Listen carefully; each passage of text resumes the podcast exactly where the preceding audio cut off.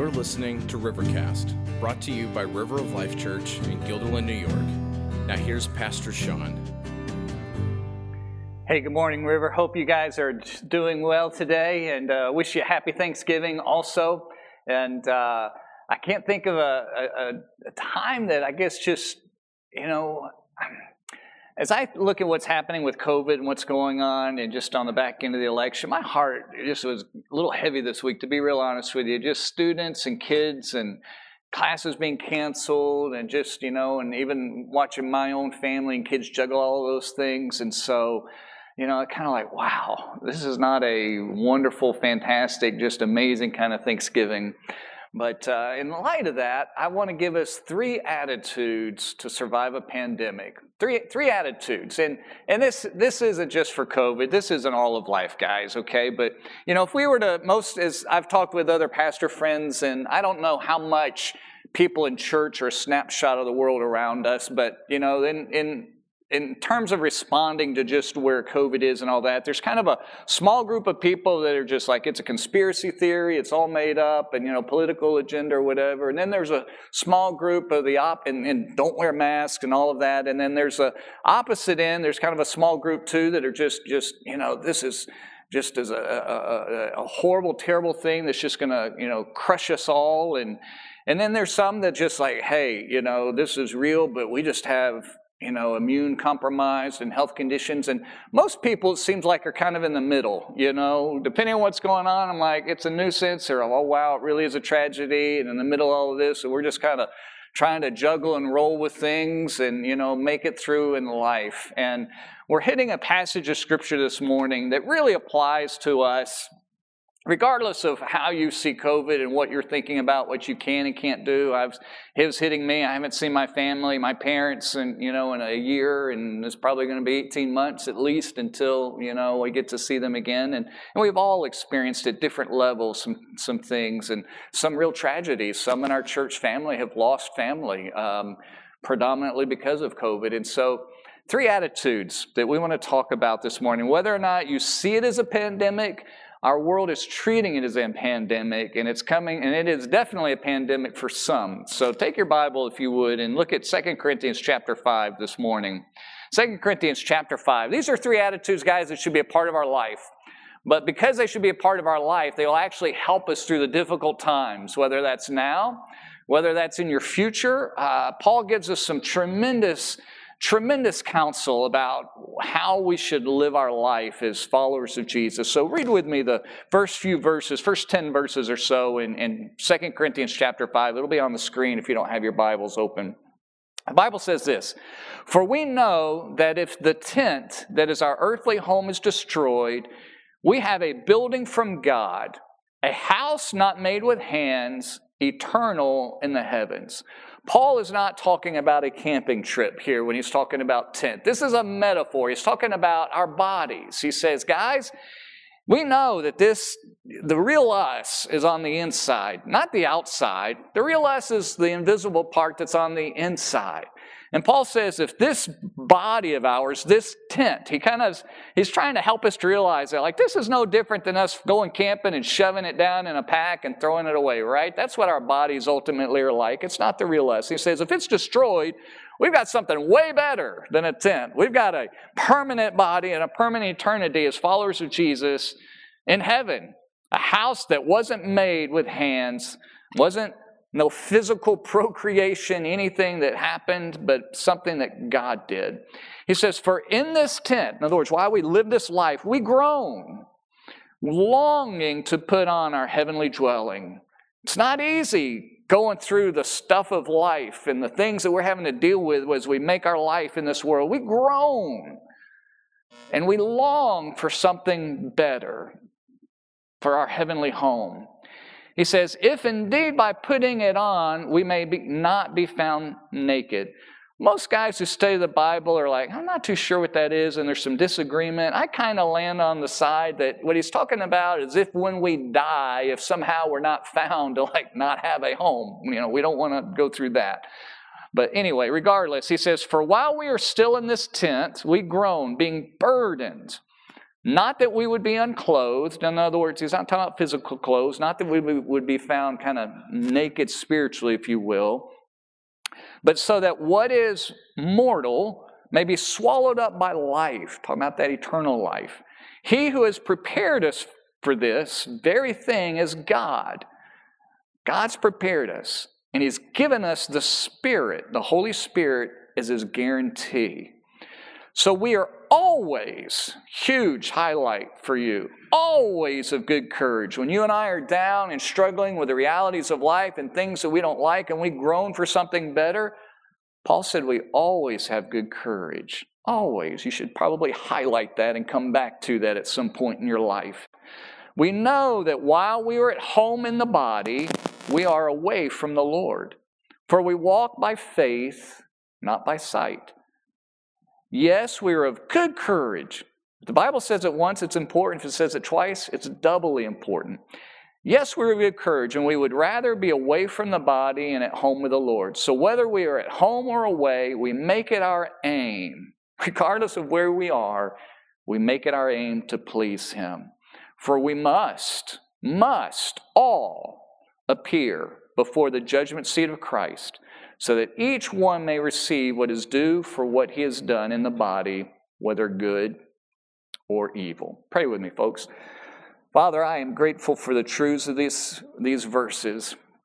And Lord, would you help me to unpack them, to share them in a way that not only makes sense, but Father, that your Spirit uses and, and puts into our hearts. Father, we each need to hear from you today, not me. Uh, that's the last thing that we need. So, Lord, would you be gracious and take the eternal, amazing truths of your word? May they change our minds. May they change our hearts.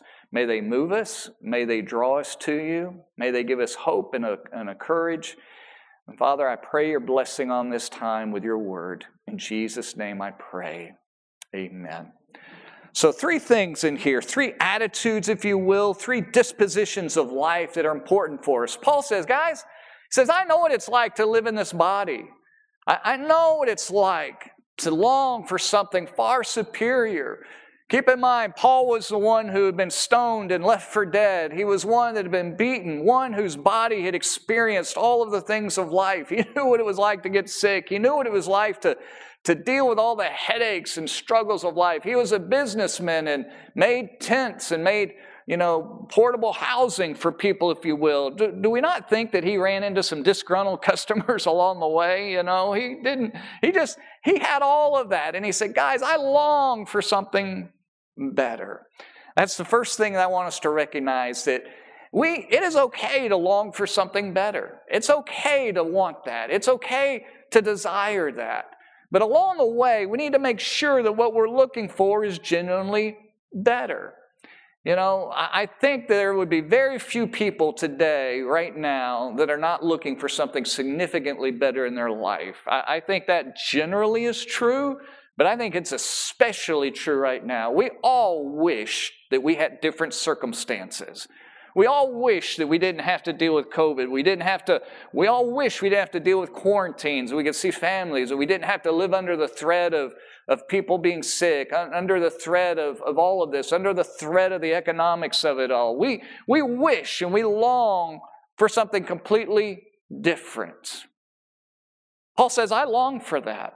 What I want to encourage us is to make sure that we are that what we're longing for is something that is better.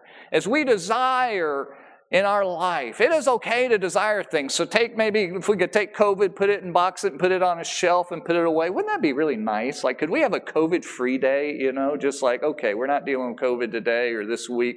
If we could just kind of leave that alone for a second. In all of our life, we want better. We, we, we want something different. We want things to improve, whether it's relationships, whether it's uh, our home, however, our jobs to improve. We, it's okay to want better. But I want us to also be careful when we're weighing that better. Sometimes we want better to the degree that we have way too much hope and too much stock put into that. And because of it, we can get cranky, we can get irritable. Let me go even further. Because of it, we can even fall into depression because we don't have that better. There's a story in the Old Testament King Ahab. was out and about and he saw this vineyard that was near his, his palace, as if the king didn't have enough already. You know, I mean, he had whatever he could want, just about. And as he saw this vineyard, he, he went to the owner, a guy by the name of Naboth. He's like, Man, you got a fine piece of real estate. I would sure like to have that. It's close to my house, it's beautiful, it's perfect. I'll give you fair market value. I'll buy it from you, what it's worth, and you can go buy something else. Or if you want, I'll give you something else that's even better. But this is just, this is really sweet. I mean, I can like walk out of my bedroom, I can be in this garden. I mean, he was just picturing all of this stuff, right? And the guy said, Nothing doing, King. No disrespect, sir, but this is my family's heritage.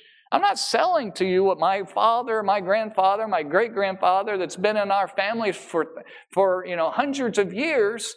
And so what the king did, the Bible says, is he was, he was uh, vexed, heavy and vexed. He was burdened.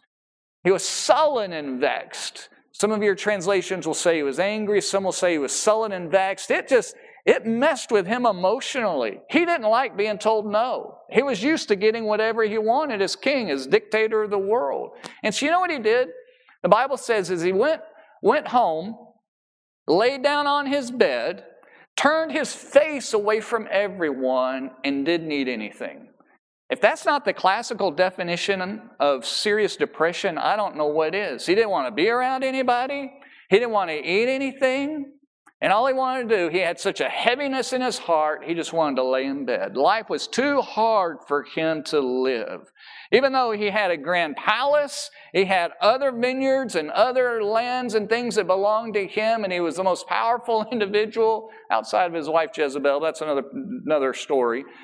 And, and here he is falling in depression because he couldn't have this one little garden. Can I tell you, sometimes depression is our own fault?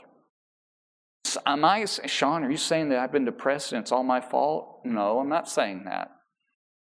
But sometimes it is. He wanted something that he shouldn't have been wanting. And he wanted something so badly that he acted like his whole life depended on it. And you know what the deal was? He was just mad. He was just mad and he was sulking. And he didn't want to be anybody in all that anger because he couldn't get what he wanted and had unmet expectations. He didn't know what to do with it, and it messed him up. So, my warning to us this morning is to be careful. When we go through difficult times, when our expectations are not being met, when we aren't getting the things that we want, when our relationships aren't turning out exactly the way that we expected, it's okay to want better. But be careful along the way. Make sure that first that what you're really wanting is what you should be wanting. Make sure that it's healthy and right. We're not nearly as much a victim of our own mental, emotional thinking as we really believe. We cause this stuff inside of us more than we want to admit, and we go to the doctors and expect them to just kind of clear it up for us. Somebody should have gone to Ahab and said, Ahab, don't you think that you're kind of making this bigger than you ought to? Don't you think you're kind of like taking the rest of your life for granted? Don't you think, like, Ahab, come on, seriously? Let's move on with this. So be careful of what you're longing for, that you don't put too much hope into it. Make sure that what you're looking for as you walk through this pandemic and as you walk through whatever difficulties in life, that you're keeping a perspective it's a much bigger picture of the world around you. And along the way, you really need to be putting your hope in eternal things. That's what Paul said. That's what he said a minute ago. He's like, guys, I get tired. I'm, I, if I could, I don't want to deal with any of this stuff that I'm having to go through life.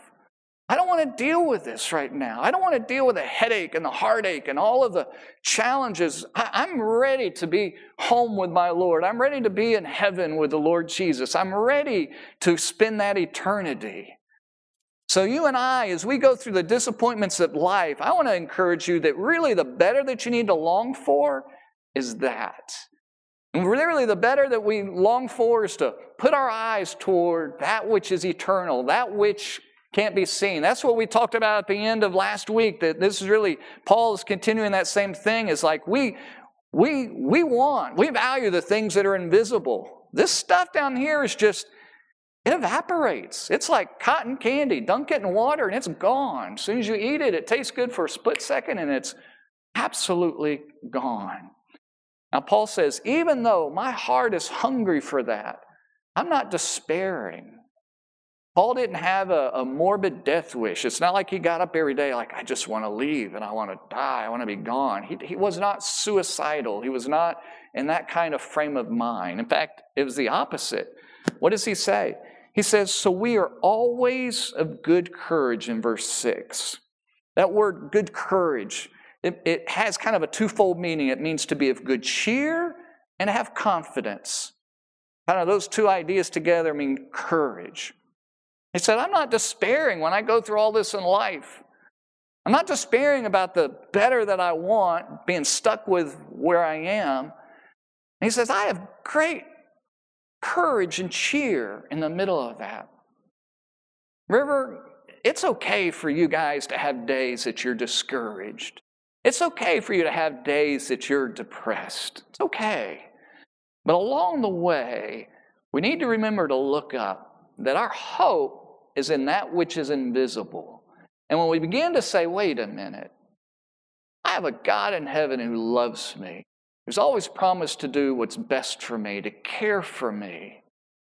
When we begin to really recalibrate this perspective dial, when we do that, all of a sudden our cheer and our joy and our courage and our confidence goes up. Because we're moving off of the stuff that we can't control. We're moving off the stuff that's beyond our control, the stuff that is going to fail around us, and we're putting it on that which is eternal. See, that's what Paul's telling us. He says, Look, guys, look at this. He says in verse 5, he says, He who has prepared us for this eternity, this very thing is God. He's prepared us to endure this and prepared us ultimately for eternity in heaven. He has given us the Spirit as His guarantee. What Paul is saying is this is that, guys, the day that you surrendered your life to Jesus Christ as Lord, the day that you turned your back on sin, and the day that you repented of that and you turned in faith to Jesus and became his child, God put a deposit into your spiritual account. We, as we've been talking about the Holy Spirit through the book of Second Corinthians, he put him, he wrote him on your heart. And he gave, he is your guarantee that God is going to make good in the future. When you buy a home, or maybe even rent an apartment, or when you go to school, to college, you put down a deposit, don't you, to save your room, to put down.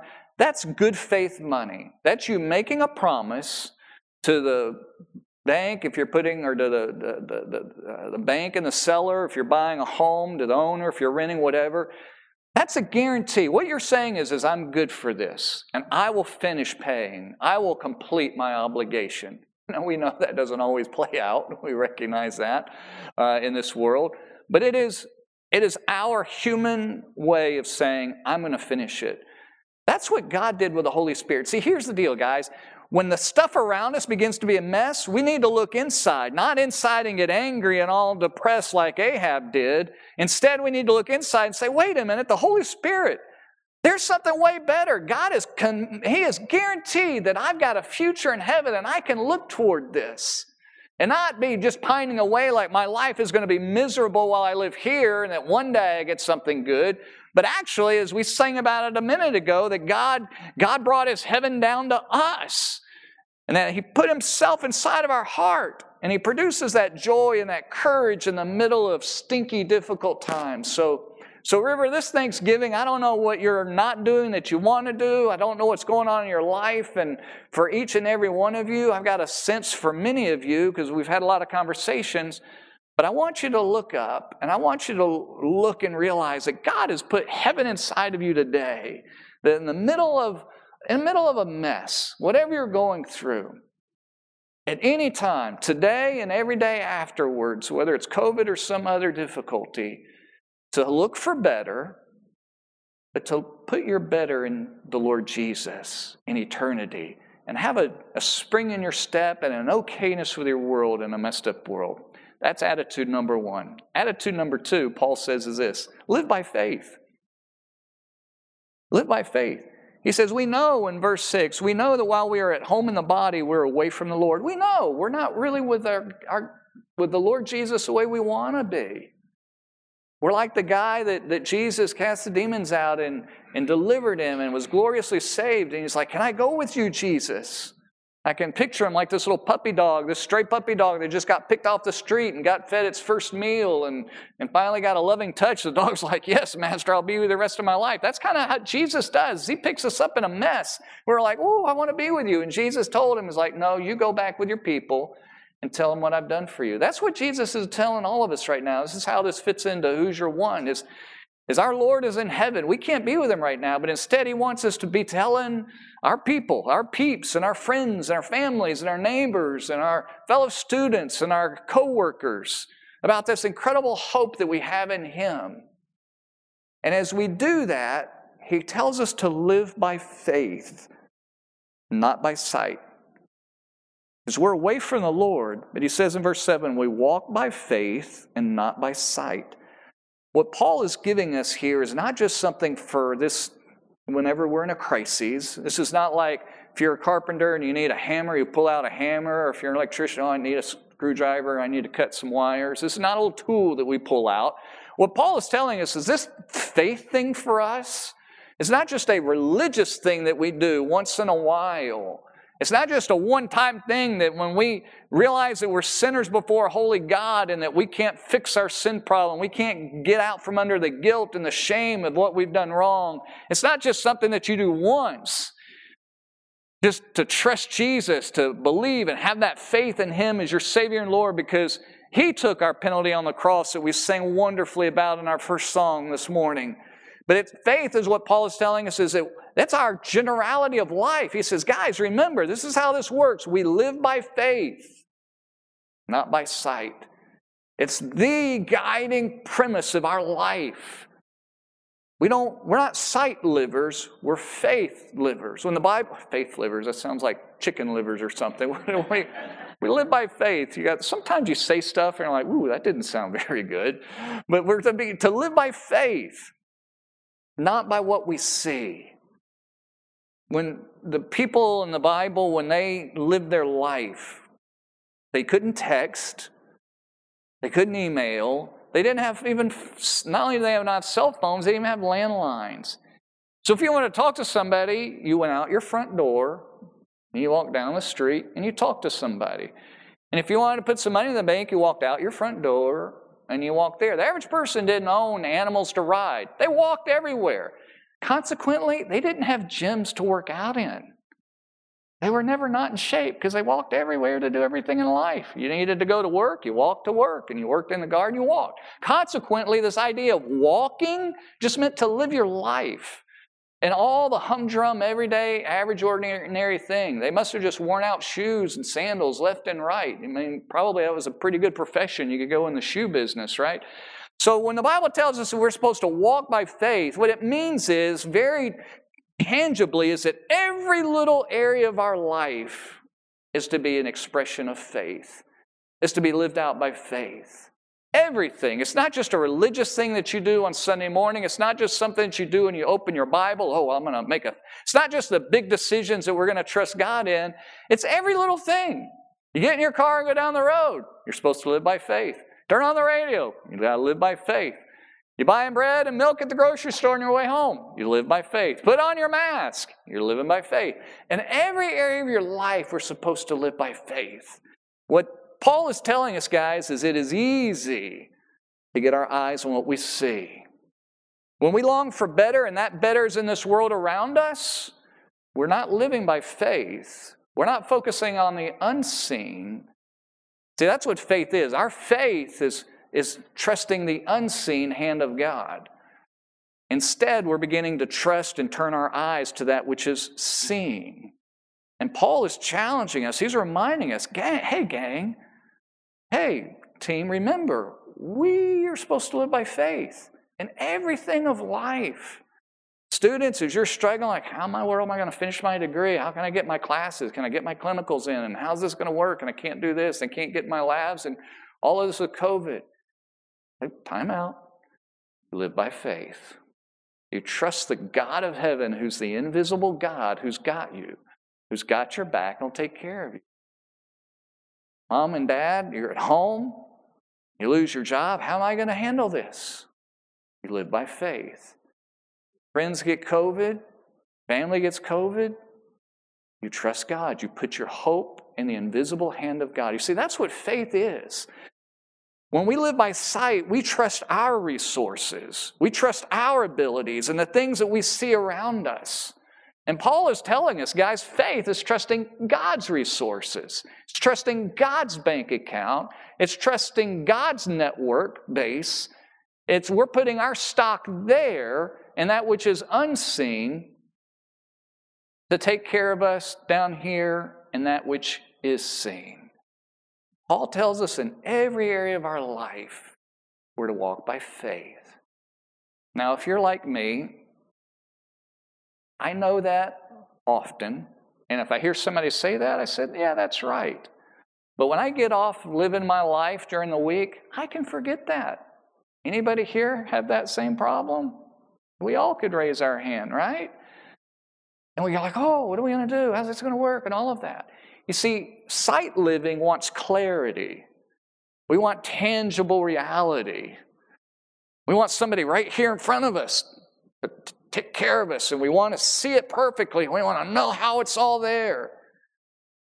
And what God in heaven does, like, hey, you need to learn to live and trust me when you don't have clarity. You can't see very well, and the weather forecast of your life is looking cloudy and dismal. You know the sun's out there somewhere, but it's not showing today, but you got to trust me. You got to walk by faith and not by sight. Church, when things are good, you need to walk by faith. We're just as tempted to walk by sight when things are good as we are when they're not good. Because sometimes when things are good, we're like, woohoo, I, you know, I don't need God. I got this. This is great. We need to walk by faith all the time. So long for what's better, but make sure the better is really better. and don't put too much stock on the stuff around us. Live by faith, trusting the God in heaven who loved you and saved you. He says, I will never abandon you and never leave you. If you are really a child of mine, you really are a born again child of mine, I will never abandon you, and I've got you in the middle of everything. Oh, you're going to walk through some stuff that you don't get and don't like, but I've got you. Third attitude. First one is, is long for better. Second one is live by faith. And the third one is, is love to please, specifically love to please God. Look what Paul says in verse 9. So whether we are at home or away, in other words, we're, we're, we're away right now, we're not home with the Lord, we're, we're strangers living in this land, we don't quite fit in. We make it our aim, that's our, our focus, our goal whole single point of life, right there's where we're shooting for, is to please Him. That's our, our goal. See, River, if we're not careful, when we get grumpy and we get miserable, we get cranky, we get depressed, angry, all kinds of emotional words in there. We're not careful. In the middle of that, that's all an indicator. It can often be, and I would even dare say usually, is an indicator that we are putting our aim someplace other than God. And Paul says, Look, guys, this life I'm living is difficult, but my, my aim is always to please God. Oftentimes, when we get frustrated and miserable and all of that, it's because what we want is things that aren't necessarily pleasing God or it's things that aren't fitting in with what God is doing around us, and we've gotten our focus off track, and we want something we can't have, and so often it's not even good for us anyway, or it leads us down a path that God says that is not for you. That's just plain sin and disobedience to me. So we need to double up our efforts and think about is this really, is my goal really to please God? When I get up on Monday morning, is my goal today to truly please God? Or am I trying to please myself? See, when you live by sight, wanting that clarity that we can't have and only trusting what you can see, put your hands around, longing for the better that's right in front of you. When we're living that way, we're really not pleasing God, we're pleasing ourselves. And Paul says, guys, our whole goal here is to please Him. That's it. Remember what Jesus said in the Garden of Gethsemane before he was crucified? Lord, not my will, but old King James, thine be done. Yours be done. God, this is not, Father, this is not what I want. I want to do what you want. Remember the, the, the Lord's Prayer, the, the Our Father, some of you grew up with, you know, our Father who art in heaven, after reminding us that we're praying to one who is not made like you and me, who's lives in heaven, who's infinite and supernatural, who's holy, hallowed be your name, that you're a holy God, whose authority is what matters. Your kingdom come. It's a teaching our heart to have a posture toward God in prayer. But after he says, Your kingdom come, what's he say? Your will be done on earth as it is in heaven. See, the Bible tells us that our prayers to even God in heaven are not about us getting our will done in heaven, they're actually about us getting God's will done on earth. Instead of you and me going to God like, God, can I get this? Can I get this? And can I can I put a side order in of this? And can I put an extra helping of that? And can you put a little latte, you know, give me a little cream or whatever, little sprinkles on top for my life to make it just the way I want it? Instead of us getting what we want, it's us going to God saying, God, what do you want? What do you want out of me? What do you want in my life? What do you want in my family's life? What do you want in my relationships? What do you want for my kids? What God, what's your game plan? And, and Paul is reminding us, and if we're not careful, that we get our eyes off of really what we're here for. And he says, guys, we're all about, we're here to please God. That's we love to do that. I promise you, if you're not careful in the middle when the going gets tough, that we get our eyes off of all of that and we put it on all that we don't have and all those things. And if when we do that, our Thanksgiving will be miserable and our life will be miserable because we'll be living for ourselves and not for something that's eternal and worthwhile. So, River, I want to encourage us, and I, I struggle with all of these just like you do. The, the thing that I struggle with the most coming and pastoring and, and, preaching every week is it makes it sound like I got all this together and I need this as much as, as you guys do. But we need to make sure that we're putting our focus on God, what is your plan? Does this please you or not? Susan and I were reminded of that recently. As you guys know, we've been read, trying to remodel a room, and my goodness, that's taken a long time. It just like kind of stop and herky jerky, and anyway. And now we're like, okay, God, we could use a little furniture. We can buy it. It's not an issue, but is this really what you want? You want us to, do that. And we're trying to, small little disciplined ways of just, God, our bank account is your account. This house belongs to you. Everything in our life, small and big.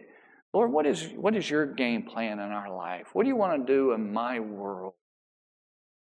Paul is telling us that we live to please God. Now, there's a, uh, in, in every way. So, living to please God means that we live and please Him in His Word.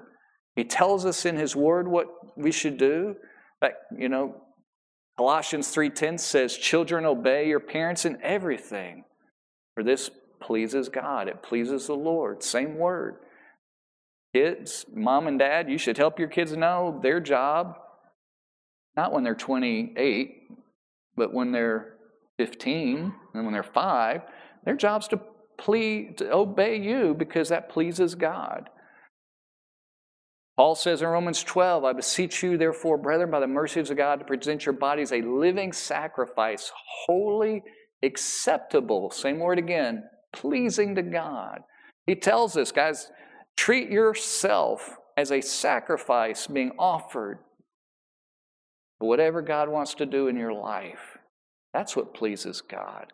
Ephesians 5, the Bible tells us that it pleases God for us to live holy in the world around us. In context, Paul says that what he's saying here in the middle of this is he, we've talked about the Who's Your One, which is our way of kind of, for lack of better words, don't, don't, don't, the super spiritual in the crowd, don't make this, don't like ding me like you're not very scriptural or spiritual pastor, but this is our marketing of what Paul's been talking about, right? That we should care about lost people, people that need Jesus around us, is how we're trying to capture a concept and help us focus and get there. And for Paul, what he's saying is like, look, that's my aim because that's what I'm supposed to do. I'm here to please God and I'm going to do it, even though while I'm doing it, I don't like what's going on in my life around me. I do it. So, River, for you and I, the reason we're doing Who's Your One I just, is I want us to, as a church, to obey God in everything. And He gives us a huge motivation for it. And with this, I'm going to be done. In verse 10, why, our motivation, why we should please God. He says, For we must, very accurately translated, we must, we have to, we can't get out of this. There's no way around it. We can't sidestep the rule. This is not can I get away with wearing a mask or not? Nobody's looking. Can I get away with 12 people for Thanksgiving or not, even though we're supposed to only have 10? This is not any of that. It says we all must, every one of us who are followers of Jesus, we must all appear before the judgment seat of Christ. We're going to appear before Him so that each one may receive what is due for what he has done in the body, whether good or evil. There's two places of judgment in the end times before the Lord Jesus. Revelation 21, 20 or 21 talks about the great white throne of judgment. That's the place where people who do not know Jesus, who've not surrendered their life before Him, will stand before Him in judgment. And if they've not received Jesus by faith, surrendered their life to Him, it's irrelevant how religious they've been. It's irrelevant what church they went to. It's irrelevant whether or not they're a member of a church anywhere, how often they prayed, how often they went to church, how much money they gave to anybody, how many little old ladies they helped across the street, and what good things they did for the needy and the poor. It's irrelevant. Jesus is going to open the books and says, Oh, sorry, your name's here. Sorry, your name's not here. And the whole, what gets your name in the book of life, the Bible says, is receiving Jesus Christ to be Lord of your life. Stop trying to be good enough yourself and instead trust that Jesus was good enough on your behalf and putting your whole hope and faith in Him. And when you have entered into that relationship, it demonstrates that your name is written in that book. And in the end, those whose names are not written there, the Bible says, will be cast off the lake of fire. This judgment is different. This judgment is a judgment that all those who do follow Jesus, who genuinely know him, are going to stand before him to be judged. Now, we don't stand before him to be judged to see what our destiny is or where our eternity is. That was already settled on the cross. When Jesus said, It is finished, our destiny was completely taken care of on the cross, not up for debate, no judgment needed forever. However, our actions and our life and our work on this earth while we were followers of Jesus will be judged. They will be opened before Him. And Paul tells us, guys, I'm living to please God. And you ought to too, because the day is coming when everything that I do is going to be unfolded, and, God, and Jesus Himself is going to be like the judge on the bench. That judgment seat this was used of all the leaders and the proconsuls of the day that would stand in judgment over the people, and usually, a, much like we would a courtroom today, an elevated position and full authority, not questioned at all. And everything that you and I do and say as followers of Jesus, a spotlight will be shined upon that. And we will receive rewards. We will receive consequences or rewards based on what we've done. You see, we enter into heaven as our inheritance based on what Jesus did. Not on what we do, but what on Jesus did. But we receive rewards on top of that inheritance based on how we lived out our life in relationship with Jesus. 1 Corinthians 3 talks about that, where we can live our life with things that are worthwhile gold, jewels, and precious stones, or we can live it wood, hay, and stubble. And those that, as Christians who don't love to please the Lord Jesus, who instead are living life a bit more for themselves, all of their investments will go up in smoke. It will be the biggest spiritual investment bubble that they've ever known. It will be gone Will they be saved and going to heaven? Absolutely. Will it be a joyous time for them? Absolutely. But it will not be what it could have been. Because the Bible says they will suffer loss. And I don't fully comprehend, and the Bible doesn't uh, uh shine a light on how that's going to be. Maybe the best illustration I, I read, trying to just trying to get some background on it, that even came to mind was it'll be much for every believer. It'll be like commencement. Are you excited that you graduate and get to go to heaven? You bet. But will there be a sense of loss that you might could have leaned in a little bit more and experienced more reward for an eternity? Absolutely. The river, genuinely gut level honest with you as a pastor, I want you guys to experience for all of eternity as much as you possibly can and urge you to live faithfully to please the Lord Jesus here on this earth. That's why we're doing Who's Your One, because that's a big part of it. it, is how you've invested your life. So are you investing your life into your own stuff and what you can see to please yourself? Are you investing it and living your life to please the Lord and to give yourself fully for Him? Because I don't just want you in heaven, River, I want you to experience for all of eternity. We save for retirement for what? 10 years? What, 30 years? What's the longest somebody would live in retirement? I guess if you can retire at 50, somebody could do that. I'm 50, I just turned 52 what, two days ago, three days ago, I don't know, sometime this week. Ah, so I'm already past that. I don't expect to live 40 years after retirement. So, you know, we save and put away and all of that so that we can enjoy and have. We're talking about enjoying rewards for an eternity, forever. The best retirement plan ever. If you've spent any time trying to figure out how to retire well, even as a young adult, you should be spending an infinite more time trying to obey the Lord Jesus to enjoy that forever. So, River, I don't know what you needed this morning since we don't have life groups this week, right? I'm double checking, right? Don't know. I don't know if your group is.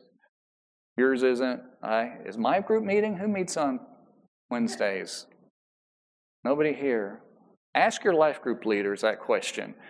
Well, I'm guessing most of them will not meet. Thursdays isn't meeting because that's Thanksgiving, and I doubt that's happening. But since we're not having those groups to discuss it, here's my life group question for you this today. Which of these attitudes do you most need right now? Which of these three?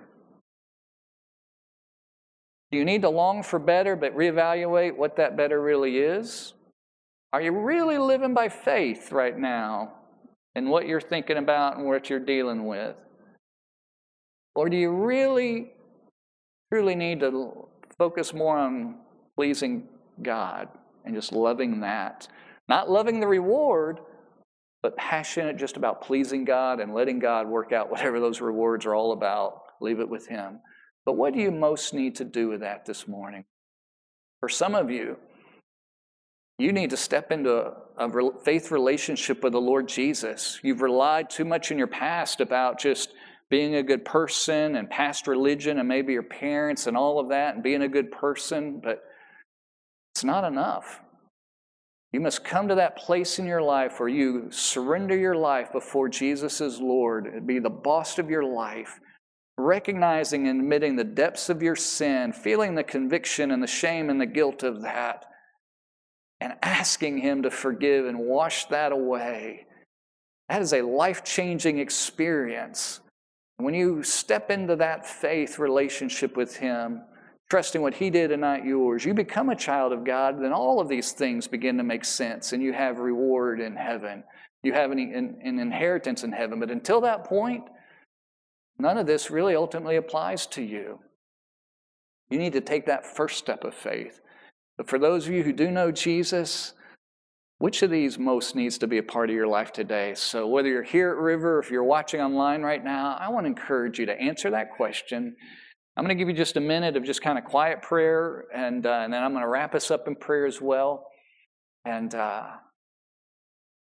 hope that this Thanksgiving week and whatever comes about in COVID, that these are, this is kind of a pillar passage that you can go back on and think and reflect about. These are truths that we all need to go back to, guys, and really look into. So let's pray. you kind of think about the answering that question and respond to God your own way in prayer, and then I'm going to wrap us up. So pray with me. Lord in heaven, even in the uncomfortable silence in the room, you are here with us. Father, I pray that whatever is in people's minds and hearts and they're praying about, Lord, would you bless them in that? Help them to take those steps, those steps of faith, those steps of refining what they're looking at, of recalibrating their, their life spiritually. Father, forgive us when we look to please ourselves, when we want more of just what's around us, not living for eternity, not, not loving to please you, not living by faith. Lord, would you help us day in and day out through the difficulties of life to have our focus on you? Lord, I pray as a, as a pastor that you would bless and just really come down and work in our relationships as we consider about who's your one. Lord, would you put people in our path, in our mind, in our hearts, and help us to please you in these relationships. We're just like that man whom you've delivered from sin and have told us just to go back and tell people what you've done in our life. Not fun at times. Life, even though it's wonderful, has some tremendous challenges. We long for we long for you, Father. Until that time, help us to live faithfully. Lord, I lift everyone here that's here and, and online. I lift them to you in prayer in Jesus' name. Well, River, as you settle in for Thanksgiving, I pray that God blesses it richly. I don't know how your traditions or habits are shifted this year, but make Jesus your focus. It's not only the right thing to do, actually a little bit selfish. It's what's going to bless you and help you live just in a much better space. So God bless you. Have a fantastic, wonderful week. Happy Thanksgiving to you. Thanks for listening to Rivercast, brought to you by River of Life Church in Guilderland, New York. Visit us on Sundays at 10 a.m. or online at riveralbany.com.